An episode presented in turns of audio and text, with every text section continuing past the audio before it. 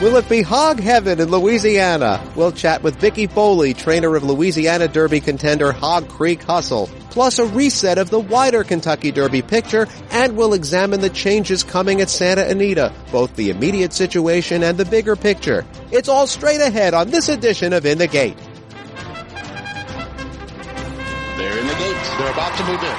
Layroll side. And they're off. As they move to the top of the stretch, it's a head-bobbing finish. This is In the Gate, E S P N's Thoroughbred Racing podcast. My name is Barry Abrams. You can follow me on Twitter at B Abrams Voice or on Facebook at Barry Abrams Voice. You can also get us on our YouTube channel by searching In the Gate Podcast. You can get us on SoundCloud as well. Get us at the iTunes Store or tune in dot com. You can get us on that little pink podcatcher app on your phone you didn't even know you had. And now you can subscribe to In the Gate in the Listen tab of the E S P N app. For the full In the Gate experience, subscribe now in the Listen tab of the E S P N app. As the winter reluctantly gives way to spring in much of the nation, we have reached the start of the final round of preps for the one hundred forty-fifth Kentucky Derby. That begins with the Louisiana Derby on closing weekend at the fairgrounds. All eyes will be on Risen Star Stakes winner War of Will, who sits atop the Kentucky Derby point standings with sixty. If he stays healthy, he's guaranteed a starting spot for the big one. The others in Louisiana need to earn their way in, including the fourth-place finisher in the Risen Star, Hog Creek Hustle. Hog Creek Hustle rolls up on the far outside, off the turn. Classy John still in front, in front by three. Classy John all by himself down inside. Hog Creek Hustle with a flying finish. Hog Creek Hustle was way behind and is first under the wire. Hog Creek Hustle by three. Hog Creek Hustle comes in with two wins, a second, and a third in six career starts. His trainer is Vickie Foley, who's nice enough to spend a few minutes with us here on In the Gate.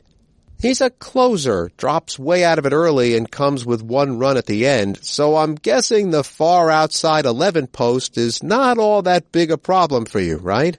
Right. I'm not, you know, that upset about the eleven hole. The eleven hole's fine with me, and you know, we've got enough run into the turn that we can get in position and not have any horses hitting us down on the inside. He's been competitive in three starts already at the fairgrounds, third in the Sugar Bowl in December, then second in the LeCompte, and fourth in the Risen Star. Unfortunately for you, you've had to deal with War of Will in the LeCompte and the Risen Star. Do you try to keep Hog Creek Hustle a little closer up than usual so that War of Will doesn't get away? Well, we're going to be more into the race. We want to be closer, be in better position, probably about seven, eight lengths off of it instead of twelve or thirteen. His last race, going into the first turn, he got taken back, and you know, we don't want that. We're going to let him get in position and then just stalk and close. There's enough speed on the inside of us. McPeak's horse has got speed. Lamon's Skate, of course, War of Will, and Spinoff, Todd Fletcher's horse. So I think there'll be enough speed up front that we'll have, the fractions will be good and we'll have something to run down. You're a second-generation trainer. For those of our listening audience who don't know, Vickie Foley's father, Dravo, trained in Kentucky and owned horses that raced there as well as in Ohio and Michigan, tracks that don't exist anymore, by the way. Uh, one of her siblings, Greg, is also a thoroughbred trainer. What was it like growing up around your dad's racehorses? Well, we grew up uh, traveling with my dad in the summertime, and going to Ohio when we were the youngest. And then when we were young teenagers, we went to Michigan. And we would spend our summers there working for my dad. And started out walking horses. We were walking horses when we were seven, eight years old. And we enjoyed it. And, you know, we grew up learning from the bottom, walking horses, grooming horses. We did everything, but we didn't we didn't gallop horses, so we stayed on the ground. You didn't have any trouble at age eight kind of controlling a twelve hundred pound animal that could do what he or she wants? Uh, no, because we had grown up around him and we weren't scared. And, you know, if it was a really a tough horse, my dad wouldn't, you know, he'd let someone else handle it. But, you know, we learned from uh, the best, and he taught us well. Several years ago, you told a reporter from Sports Illustrated, Billy Reed, that in your early days as a trainer, you'd had a horse removed from your care and given to a male trainer. Now, owners move horses from trainer to trainer all the time. Did you get the sense back then in the eighties that you lost the horse specifically because of your gender? No, I don't believe it was because of my gender. It, it was because of the, the horse went to Billy Mott, who was very uh, successful trainer, Churchill Downs, and it was quite a blow to my ego at the time, but I got over it and and moved on. Trainer Vickie Foley joins us here on In the Gate. She'll send out Hog Creek Hustle in the Louisiana Derby to take on War of Will.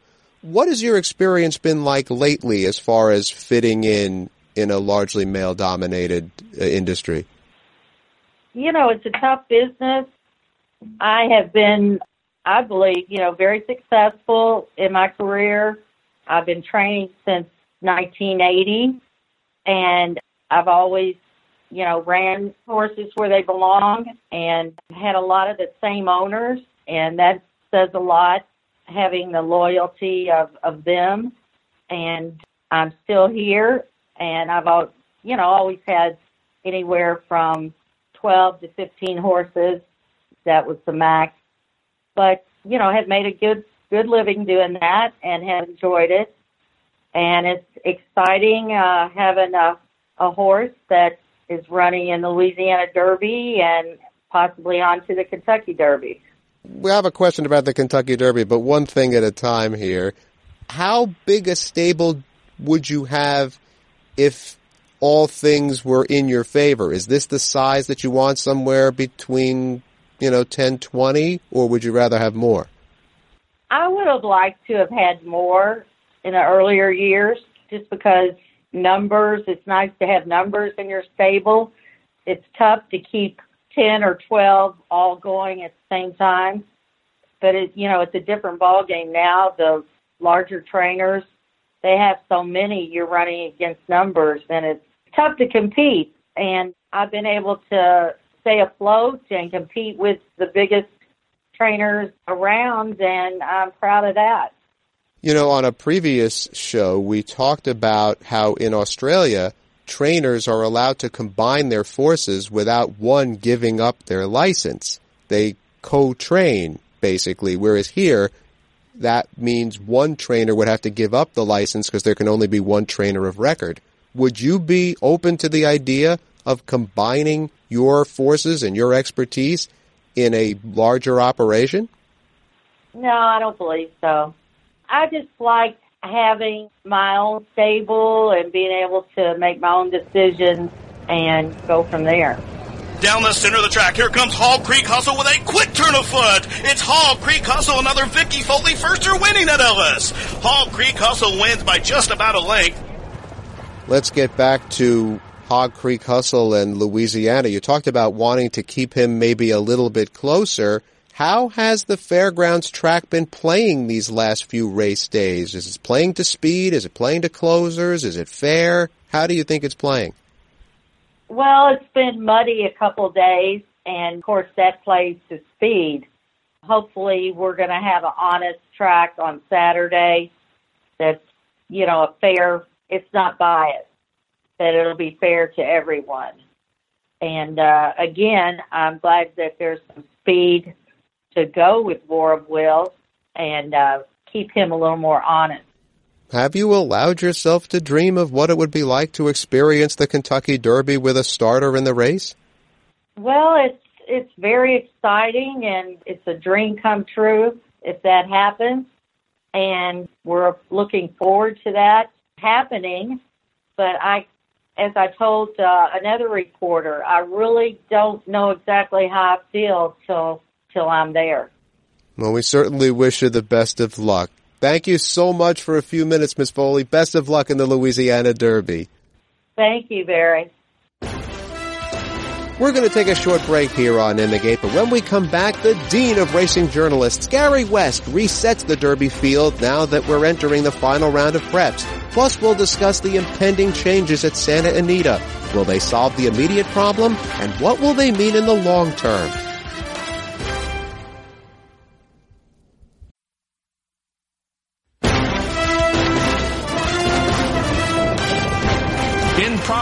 Long-range Toddy trying to gun him down. Improbable. Here's long-range Toddy. Omaha Beach, past mid-stretch. Now a length and a half. Game Winner trying to gun him down on the money, and Rosario says it's game time. Game Winner, Omaha Beach, right together in Omaha Beach. I think he turned him away. What an incredible run by Omaha Beach. An amazing job of riding, considering I don't think Omaha Beach would have beaten Game Winner if he hadn't gotten the jump going around that far turn. It was an amazing race. I watched it on T V, but a better perspective would come from somebody who was there. And it is our absolute pleasure to welcome back, and it's been way too long, our good friend Gary West is with us, the Dean of Racing Journalists. Gary, what was it like being there at Oaklawn Park? Well, it was, of course, a huge crowd there, and I think a very appreciative crowd for the superb racing they saw. And you're right, Omaha Beach ran an incredible race. You know, he chased a sprinter for the opening half mile, made the lead after a half mile, and of the four stakes races, his half-mile split was the fastest, forty-seven twenty-nine. And then he just kept going, and he did get the jump on Game Winner uh, coming out of the turn. Game Winner went into the turn about a length off the lead, and he, uh, he's uh, two lengths behind in mid-stretch. And, of course, Omaha Beach held on to win by a nose, and then it was another eight and a quarter lengths back to third. So both those horses, Omaha Beach and Game Winner, I thought, turned in superb performances. Omaha Beach, he announced that he's a major player, no question about that. Game Winner making his first start in uh, more than four months. Actually, that's what you want to see for a, a three-year-old. You want to see him duplicate his best effort at two in his first start at three, and then on that foundation move forward. So I think Game Winner is beautifully positioned to move forward. If he can improve off that, uh, he's going to be tough to beat in Kentucky. And I, I think we have at least three Kentucky Derby contenders coming out of this Rebel, and I wouldn't be at all surprised if we saw the Derby winner at Oaklawn Park Saturday. Well, not only that, I mean, Omaha Beach with a ninety-six buyer. Now, long-range Toddy, who won the other division of the Rebel, earned a ninety-five, which is certainly in the ballpark of a Derby winner. I think Improbable, who finished second to him, is probably the better candidate going forward. First race off a long layoff. I think he is really primed to take a bigger step forward. How did you see that? I agree entirely. He would be the, the third horse of the horses in the Rebel that would have, a, I think, a very good chance in Kentucky. Long-range Toddy, I have to momentarily, anyway, praise this horse because, you know, if you lined up twenty horses and, and picked out the best runners, you would probably pick him among the last couple. Let me rephrase that. I would pick him among the last of the twenty. He is an unprepossessing uh, horse. He doesn't look like a runner, but he is all runner. He's just very determined, and you just have to love uh, horses like that. He was compromised in the Smarty Jones Stakes by a speed bias, and he got beat a photo. He was stopped at the top of the lane in the Southwest Stakes, still ran on to be third, and then he wins the Rebel. But I agree, Improbable ran the better race. Although he was beaten a neck, he was actually entering the first turn five wide. He was four wide in the second turn. Uh, long-range Toddy was in the two-path most of the way. He angled out at the top of the lane. But Improbable ran about five to six lengths farther than long-range Toddy.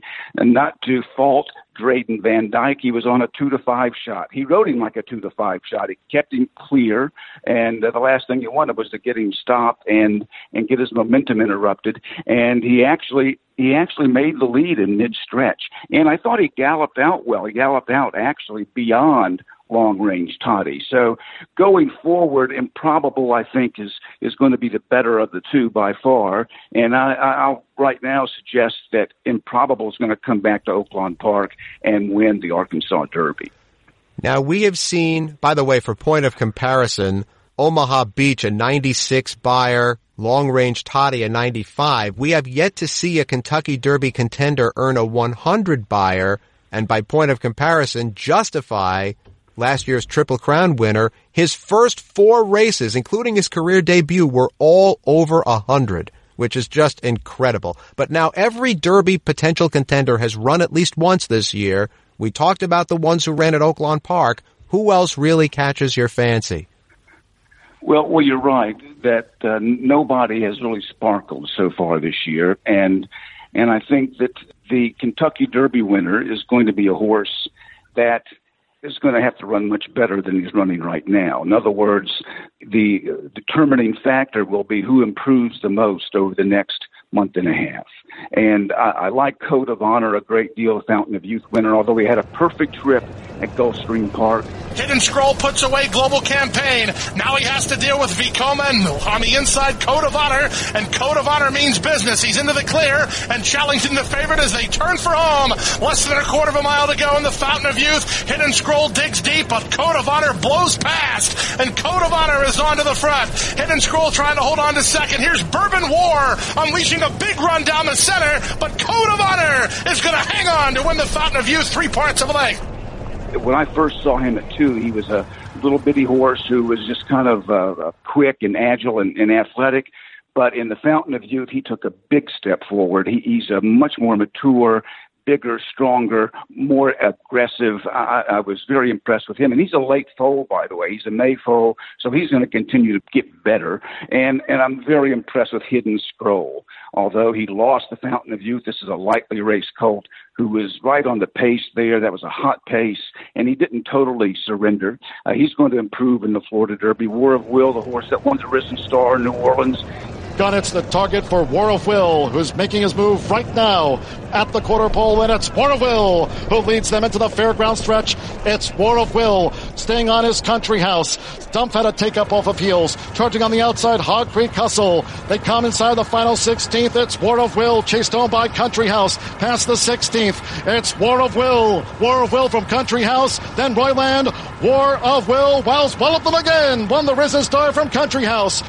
He wins his races for fun. I'm eager to see him be tested and to see what he can he can come up with. And, you know, it's it's wonderful to see uh, such great trainers as Bill Mott and, of course, Richard Mandel. I have Derby contenders, and Mott has, too, not only Hidden Scroll but also Tacitus, the winner of the Tampa Bay Derby. He, I thought, ran well, but he's got to step up his game if he's going to go to the, the first team, and, and he might be able to do that as well. He's a lightly raced colt also. So those are the ones that have caught my eye so far. We're talking with the great Gary West here on In the Gate. Now, of course, the reason that Game Winner and Improbable both ran at Oaklawn Park, the reason there were two different races called the Rebel Stakes, is because of the problems that continue to plague Santa Anita. The racetrack closed because of twenty-two fatalities that have occurred there since the start of the meet on December the twenty-sixth. There have been some new regulations put in place, and those regulations seem to be changing by the day, but it will involve at some point, maybe not this year, but at some point, a banning of the race day medication Lasix, which is a huge controversy here in the United States. The United States, well, North America, is the only place where Lasix is allowed, and there are other regulations happening. Here's the question, Gary West. You have such a long view of how all of this works. Is one, the deaths at the track, really related to the other, the administering of Lasix on race day? Well, the the, the breakdowns in, in Southern California at Santa Anita reflected a, a breakdown of the entire industry. It's a stain on the sport, and certainly a stain on on uh, Santa Anita. But I think it's a very complex problem, and it needs to be analyzed. When the twenty-second horse had a catastrophic breakdown and was euthanized, um, I think her name was Princess Lily B. The Stronach um, leader, Belinda Stronach, of the Stronach Group, announced the, the, the ban of Lasix and and the ban of the whip, and and her reaction was driven, I think, by panic, and understandably driven by panic. What we need is a reaction that is driven by science and data and take a reasoned approach. The banning of Lasix, I don't understand that at all, because none of these injuries had anything to do with Lasix. I could see uh, limiting some anti-inflammatory medication. And in fact, I think the thoroughbred owners of California have now reached an agreement with the Stronach Group. And Lasix will be banned for two-year-olds next year. And the Lasix um, level of medication from ten cc's will be halved for the horses. And, and that's reasonable. But also, there are a number of other um, protocol changes that they're going to employ, such as trainers will have to apply forty-eight hours in advance to um, work a horse in the morning. And I think these horses will be examined in terms of the medication they've used, in terms of workout patterns, and, of course, the racing surface is the, the one commonality that everyone's looking at. Perhaps, you know, it never rains in Southern California was the assumption, but it does rain in Southern California. And in this past few months, it's rained a great deal, thirteen inches or more on Santa Anita. And perhaps this surface can't handle that much rain. And on those days, we just need to cancel racing. Um, that would be an approach that I think many people would welcome. But it's up to the entire industry to look at this and to accept responsibility. It's not just Santa Anita. It's not just the, the racetrack owners. It's also the horse owners and the trainers and even us fans and the betting public who, who make demands on these horses, who are incredible creatures that define themselves and discover themselves for our entertainment. We all have a responsibility to ensure their safety. So you're assuming that all these fractured divisions of this industry are going to work together. And the last time that happened was when?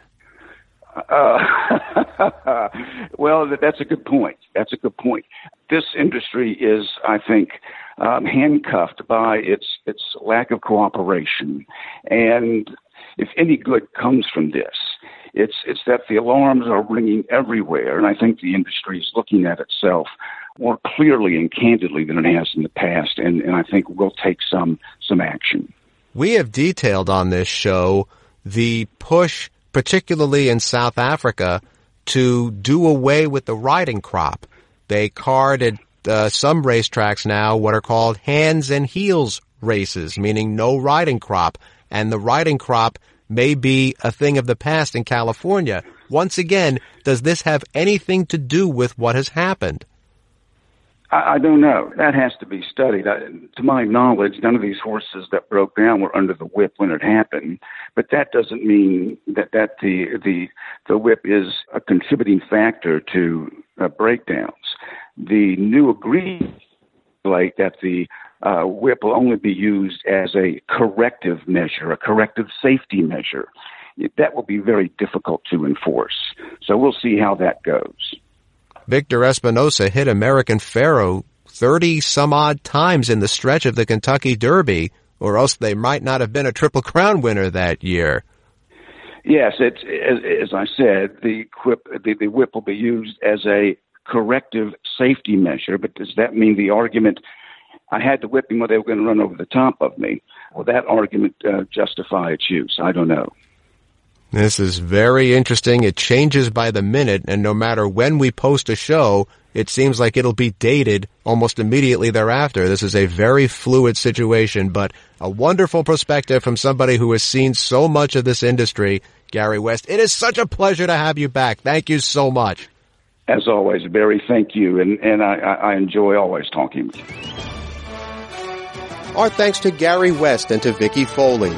Sports betting, legal or otherwise, is a thriving industry because a gambler thinks he knows more than the rest. He doesn't have to work that hard to find available data. Interpreting it provides the acid test. It's only now that stick and ball sports have gone to analytics, deep dives of data to measure what we see. Racing's had those kinds of numbers for more than a hundred years, but here, that type of data is not free. The Thoroughbred Idea Foundation, an industry think tank, is calling for the stats model to change, that stats would not be considered a commodity of sorts, they'd be a marketing tool, which may seem strange. We think of commemorative hats and fancy slogans as marketing. You can't wear a page of numbers on your head. But now when sports bettors demand to have those numbers available, withholding them means your sport may soon be dead. You can get us on our YouTube channel by searching In the Gate Podcast. You can get us on SoundCloud as well. Get us at the iTunes Store or tune in dot com. You can get us on that little pink podcatcher app on your phone you didn't even know you had. And now you can subscribe to In the Gate in the Listen tab of the E S P N app. For the full In the Gate experience, subscribe now in the Listen tab of the E S P N app. And you can follow me on Twitter at B. Abrams Voice or on Facebook at Barry Abrams Voice. That's In the Gate for this week. I'm Barry Abrams. We'll see you next time.